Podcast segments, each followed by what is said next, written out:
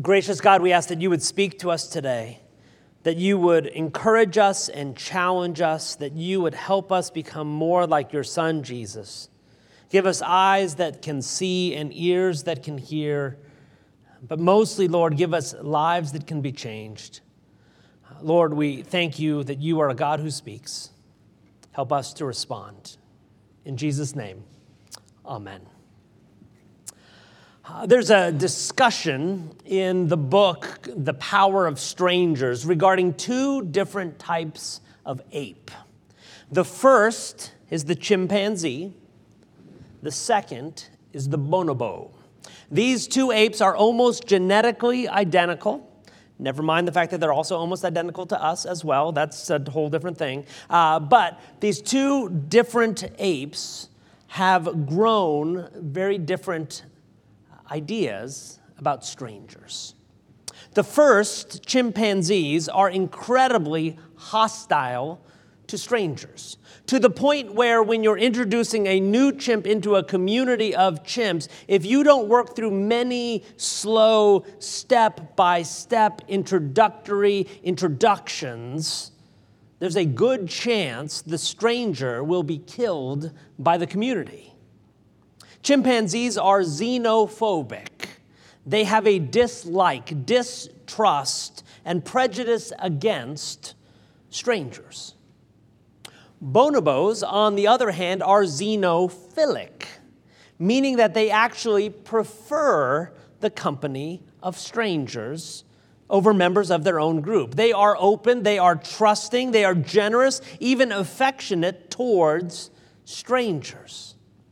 If a bonobo has an extra banana, and on one side is a friend, and on the other side is a stranger, they will take the extra banana not to the friend, but to the stranger. So, to re- so chimps will attack or retreat strangers. Bonobos will meet with and share with the stranger. The obvious question is why? Why are these two apes so different? How do you explain those differences? Well, at some point, as the land was changing, some of their shared common ancestors ended up on opposite sides of the mostly uncrossable Congo River. The first ended up on the side that had also gorillas, which competed for many of the same resources and who would fight for those resources. The other group ended up on the other side of the Congo, and there were no gorillas. And therefore, they had the land and those resources pretty much to themselves. In other words, for the one, life was harder. Life was more competitive. Life was more scary. Life was more solitary. And aggression and fear became the way to survive. And so they learned to fear the stranger. For the other, life was easier, more communal. They learned to be more kind, more trusting, more playful, more open. They learned to trust the stranger. For the first, a stranger was a potential threat. For the second, a stranger was a potential ally. And the first group evolved into chimps, and the second into bonobos. In other words, chimps learned to be fearful of and hostile towards strangers. And bonobos didn't learn to fear strangers. And the species evolved accordingly. These differences somehow got baked in, and they changed these two groups socially, mentally, even physically. So here's the thing I wonder what about us? Have we learned to be too fearful or aggressive or distrustful towards strangers? And what does that do in us? What does that do in the stranger? What does that do to our communities? Have we learned to overly fear the stranger? Because if we have, this can simply always be making things worse and worse and worse. Because when we learn to be afraid, we, we keep ourselves away from strangers. which only serves to increase our separation, which increases our differences and our divisions, which increases the depth and the amount of the strangeness of strangers, which in turn makes us more afraid, which then causes us to increase the distance, make them more different, and then increases the amount, the differences, and then it makes us more afraid. And we tell ourselves that that's what it takes to keep us safe. Because, of course, everyone knows strangers are dangerous. And yet, what if they're not? At least not as much as we think. The reality is that when it comes to the statistics that involve all horrible things fatalities, assault, all these terrible, terrible things the chances of the evil coming from a stranger is actually drastically less than it coming from someone the victim knows. In other words, as much as we want to always conclude that the stranger is always the ultimate source of all danger, it's just not true. Surprisingly, and yet also statistically, you are far more in danger from people you know than people you don't. And again, that's not to say that there's no danger in the stranger. If you welcome a chimp in, there's going to be violence.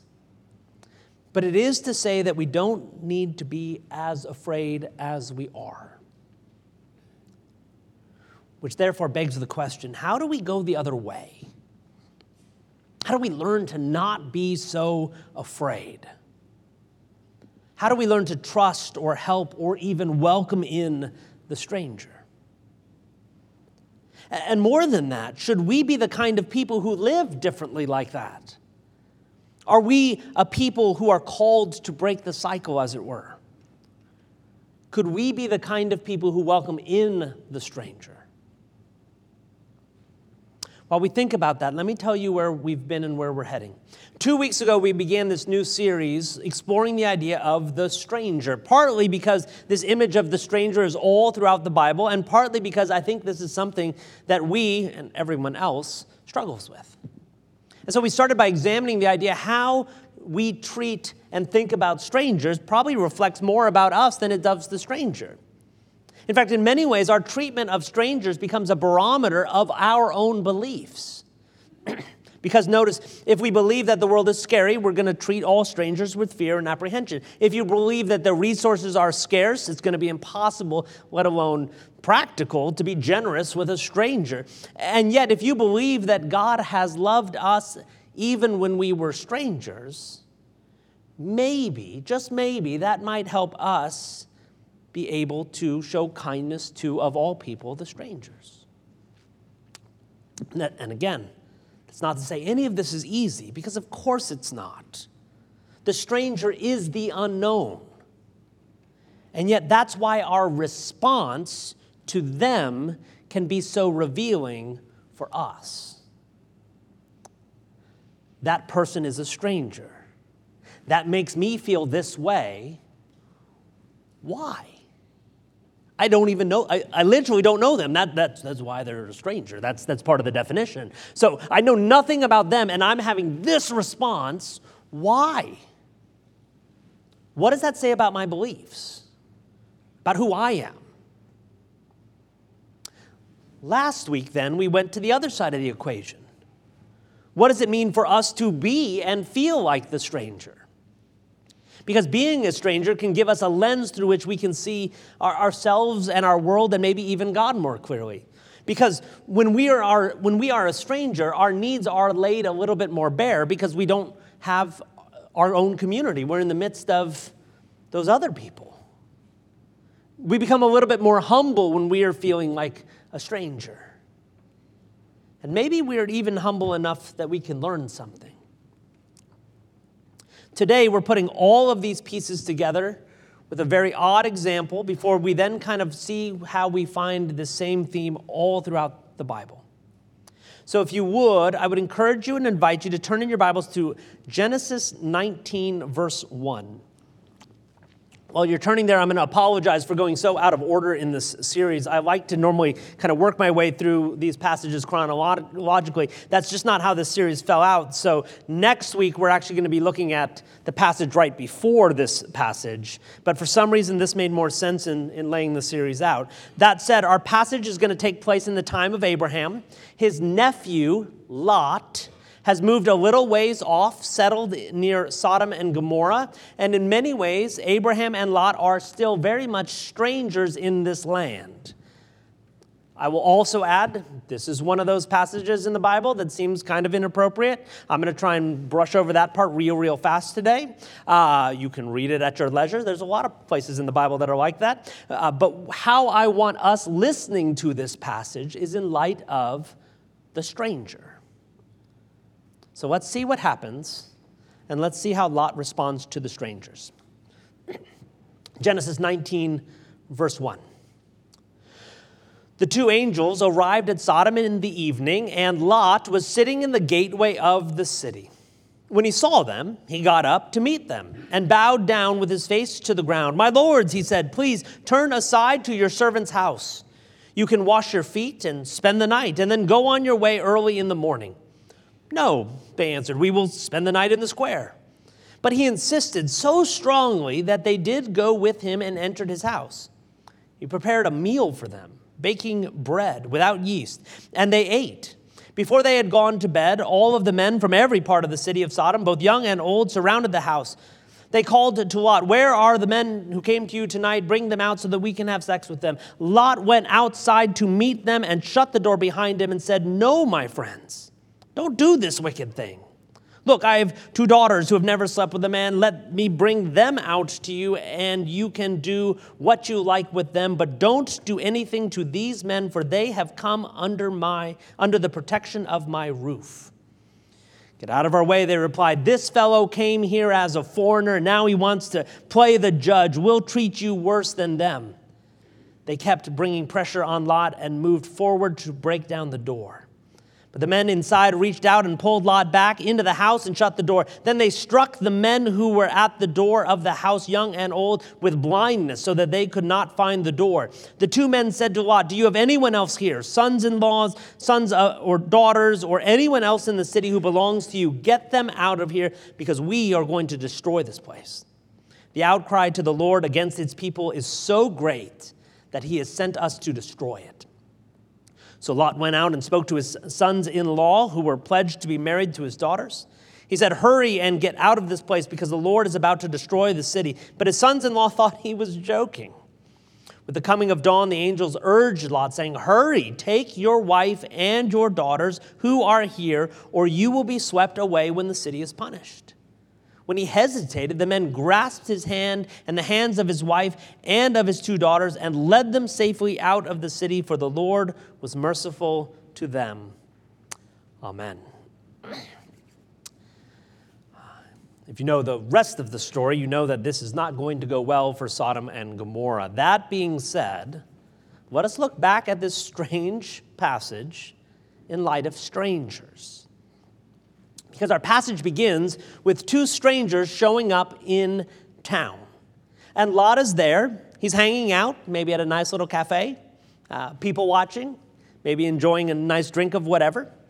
Uh, and he sees these two visitors show up, realizes that they're not from around here, that they don't belong, recognizes that they're strangers. And so, what does he do? Obviously, he invites them into his home to eat a meal with them and stay the night with his young family which seems to our ears quite strange. Picture yourself in his shoes. You're, you're there in town center. You see some someone you recognize as a stranger. So someone who looks strange enough that you're like, that guy's weird. And then the next thought that goes through your head is, come, friend, join me at my house. Stay the night. You look like you're traveling through town. Let me make you a nice dinner. It was weird. Let's also acknowledge that Lot isn't naive about the dangers of strangers. He lives in Sodom and Gomorrah, names that are synonymous with evil. Luckily, socially, the strangers give him an out. Uh, we'll just stay here. We're fine. Don't worry about us. But Lot keeps at it. Again, you're there in, in South Lake Town Center. You say, hey, stranger, come to my house and stay the night. And the stranger says, ah, I'm good. I already have plans. And you think, whew, and, you, and you let it drop. That's not what Lot does. He insists strongly that they come. Eventually, they relent, they come in and, and become not just strangers, but now guests. Lot prepares a meal for them, bakes bread for them, shows them overwhelming hospitality. And then things get dark. Everyone in town shows up and wants to do terrible things to the strangers, and Lot keeps them back even offering his own family members up as sacrifice, which is troubling to say the least. Every part of this passage is troubling to say the least. But what I find fascinating is that Lot puts the welfare of these strangers, now guests, ahead of the welfare of his own family. That's odd. Lot practices extreme hospitality to strangers. Now, frankly, he's learned some of this from Abraham. We're going to see that next week. But the obvious question that I think we have to ask is why? Why would you do that? And interestingly, the only answer that I can glean from our passage, beyond it just seems like it's probably the right thing to do, is that Lot knows what it's like to be a stranger. You'll notice what the people say about him when they're angry. This fellow came to us as a foreigner, and now he wants to sit as a judge. In other words, maybe the reason that Lot treats strangers so differently is that he has been, and even still is, a stranger. So he knows what it's like. But I think there's more here because there's a piece of this that is found all throughout the scriptures. And it may help us understand who Lot is trying to be and who we are to become. In many ways, this is part of why we're studying all this. This is an odd series to say the least. But, but there's this theme that runs all throughout the Bible in passages like this, in commandments, in teachings, and much more. And once you see it, you can't unsee it, it's everywhere. And so, as we try to understand the mystery of our passage, why does Lot treat strangers like this? Maybe it's helpful to, for us to simply recognize the Bible's fascination with strangers. And so, what I want us to do in kind of our remaining time is I want us to read three more very short passages and see if we can tie some of that together. And then I want us to read three more passages and then see if we can't tie the whole thing back to our lives. And so these are three Old Testament passages from Exodus, Leviticus, and Deuteronomy. So hear this uh, and listen for the word stranger, or as we talked about last week, sometimes they replace the word stranger with foreigner. So you're going to hear one or the other in these three passages. The first is from Exodus chapter 23, verses 9 through 12. Do not oppress a foreigner. You yourselves know how it feels to be foreigners, because you were foreigners in Egypt. For six years you are to sow your fields and harvest the crops, but during the seventh year let the land lie unplowed and unused. Then the poor among your people may get food from it, and the wild animals may eat what is left. Do the same with your vineyard and your olive grove. Six days do your work, but on the seventh day do not work, so that your ox and your donkey may rest, and so that the slave born in your household and the foreigner living among you may be refreshed.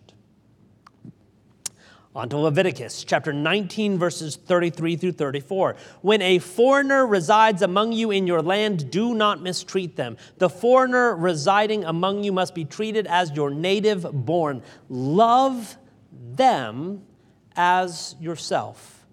For you were foreigners in Egypt. I am the Lord your God.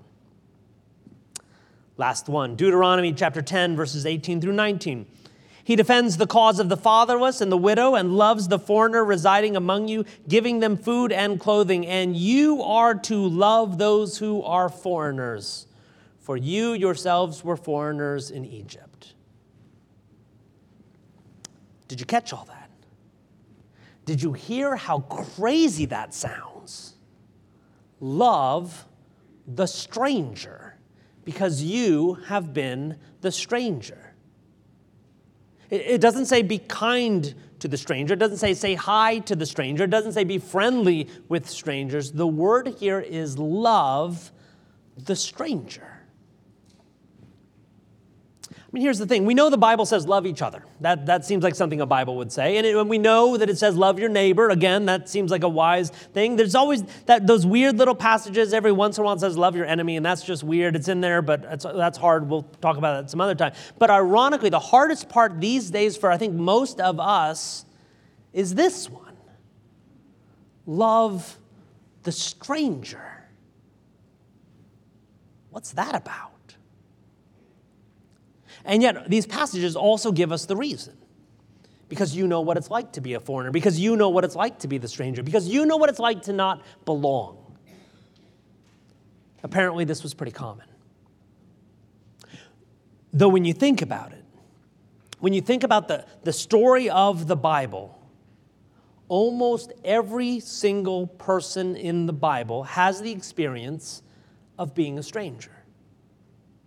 I mean, just quick, quick overview. Noah felt like a stranger. Why are you building the boat? It's not going to rain. Abraham and Sarah were strangers. We'll see that next week. Isaac and Jacob felt like strangers. Joseph was sold into slavery in Egypt, felt like a stranger. Moses, we talked about a couple weeks ago. Joshua sneaks into town as a spy, uh, kind of a stranger. Rahab welcomes him in. Rahab then becomes part of the people, but feels like a stranger. There's David, who had to flee and go into the wilderness for a season of life, and then he had to go live with the Philistines for a season in his life. So King David knew what it was like to be a stranger. There are all the people who get exiled Daniel, Esther, the whole people of Israel, and they are brought out of Israel and brought into a strange land.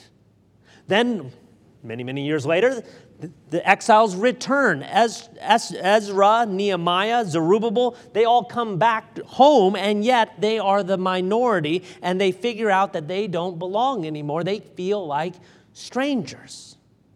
Then there are the prophets. They just are strange, um, but, but definitely also feel like strangers as they do their job. You turn to the New Testament, Jesus had no place to, turn, to lay his head. Peter, Paul, John, the early Christians, they're all strangers to Rome and they travel all around also feeling like strangers. Almost everyone in the scriptures have been a stranger. Which is why it must have made more sense to them love the stranger because you know what it's like, because you've been there, because you have been the stranger. And don't just think this is an Old Testament thing. I don't want to go into too much detail because this is where we're heading over the next couple weeks, but three more passages from the, the New Testament I find helpful as well. Matthew chapter 25, verse 35 says, For I was hungry, and you gave me something to eat. I was thirsty, and you gave me something to drink. I was a stranger, and you invited me in says Jesus. Ephesians chapter 2 verse 19 Paul says consequently you are no longer foreigners and strangers but fellow citizens with God's people and also members of God's household. In Hebrews chapter 13 verse 2 the author writes do not forget to show hospitality to strangers for by doing so some people have shown hospitality to angels without knowing. I wonder if he's talking about Lot. Time and time and time again, throughout the scriptures, there's this echo of this theme love the stranger because you have been the stranger. And let's go one extra step there because it's helpful to put this together with the, kind of our long time working definition of love that we've used many, many times over the course of many, many years now. Because, of course, love is, has nothing to do with feelings here. That's not, have, have feelings for the random person who just walked in. That's not ever going to work. Instead, if you remember, we've had this kind of working definition of love. Love is the God inspired, committed choice to sacrifice for the good of someone else. The committed choice to sacrifice for the good of someone else. How can you love someone better? Commit to sacrifice for their good. It's that easy. So, when we're talking about loving the stranger, what we're talking about is making a committed choice to sacrifice for the good of the stranger. And before you just brush this off as naive or simplistic or unrealistic, this seems to be the message all throughout the Bible, time and time and time again. This seems to be the story that the Bible is telling all throughout. And more importantly, this is precisely what Jesus has done for us. Jesus has loved us, the strangers, because he knows what it's like. Before we can just say that doesn't make any sense, I, it's too hard, that's a, an old fashioned view, and this is a modern world, maybe we need to remember that this actually is our faith. This is what it means to be a follower of Jesus. This is how our faith is made manifest in the world. Love the stranger because you have been the stranger. In other words, Love the person who doesn't look like you. Love the person who doesn't act like you. Love the person who doesn't belong. Love the person who doesn't deserve it. Love the person who's from somewhere else. Love the person who is hurting. Love the person who is needy. Love the person who is different. Love the person you don't know. And why? Because you at times have been, are, and will be the stranger. And why? Because you know what it's like to feel like a stranger. And why? Because you were a stranger and Jesus brought you in. And in bringing us in, He's changed us. In bringing us in, He's made us a new kind of people. In many ways, this is what it means to be a Christian. Strangers aren't a problem for someone else. This isn't something to take under advisement. This isn't uh, something that's just a nice thought. This is what it means to follow. Which also means that all of us need to change our views of, thoughts about, and responses to strangers. Because we are called to be the people who welcome the stranger, help the stranger, love the stranger love the stranger, sacrifice for their good. And again, this sounds crazy. I'm an introvert. I play one on TV, an extrovert on TV, but uh, but I'm actually an introvert. I don't like I don't like people. It's not about strangers. I don't like anyone. I don't I don't I don't I don't want to interact with anyone else ever. So this is a terrible, terrible series. I don't want to intera- interact with another person if I don't have to. And yet, it seems like what this Bible keeps saying over and over again is that whether I interact with them or not, I'm called to love the stranger. I'm called to love the person who I don't know. I'm called to love the person I don't like. I'm called to love the person who's not like me. I'm called to love the person who's different. I'm called to love the person who's on the other side. I'm called to love the stranger. And again, it sounds crazy. And yet, think about Jesus. Isn't this precisely what he did? Isn't this precisely what he taught? Isn't this precisely why he died and rose again? Not because any of this is easy or comfortable or safe, but this is what Jesus did. This is what Jesus does. This is what he will continue to do. Jesus loves the stranger. And so, in being a follower of Jesus, we have to find ways that we can love the stranger as well. Maybe we've been taught that all strangers are dangerous, and maybe some of them are. But maybe some of us need to unlearn some of that. Maybe Jesus is calling us to welcome those who are different and distant. Maybe Jesus is calling us to love even the stranger. And in doing so, maybe we become his stranger people. Let's pray. Lord God, we we're not comfortable with strangers. We don't like strangers. We'd rather strangers stay where they are and be somewhere else. And therefore, it's challenging to hear that we are to also love strangers. Lord, it's easy for us to, to draw lines and say, You're on this side and I'm on that side, and, and, and you stay there and I'll stay here. And yet, you are a God who crosses those lines and, and says, Welcome. You are a God who welcomes the stranger. Lord God, we, we live with a lot of fear fear of the stranger and some of that is correct, some of that's right, and some of it is too much. Because some of it keeps us from being the people you've called us to be. Because you've called us to make the choice to sacrifice for the good of even the stranger. Lord, that's hard.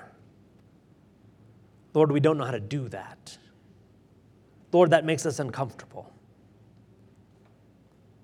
And, and yet, Lord, we see Jesus doing that all throughout the scriptures. We hear the echo of this command all throughout the scriptures. And so we pray that you would help us. Help us this week and help us over the next couple of weeks as we dig deeper into the how. How do we welcome strangers? But help that begin even today in our hearts because we can start to make a choice to live differently. We can start to want the stranger's good, even before we actually act. And maybe that's where we need to start even today. Can I at least want the good of the person who's a stranger? Lord, help us. And Lord, we thank you that you have invited us in, even though we have been the stranger. We pray these things in the strong name of Jesus the Christ. Amen.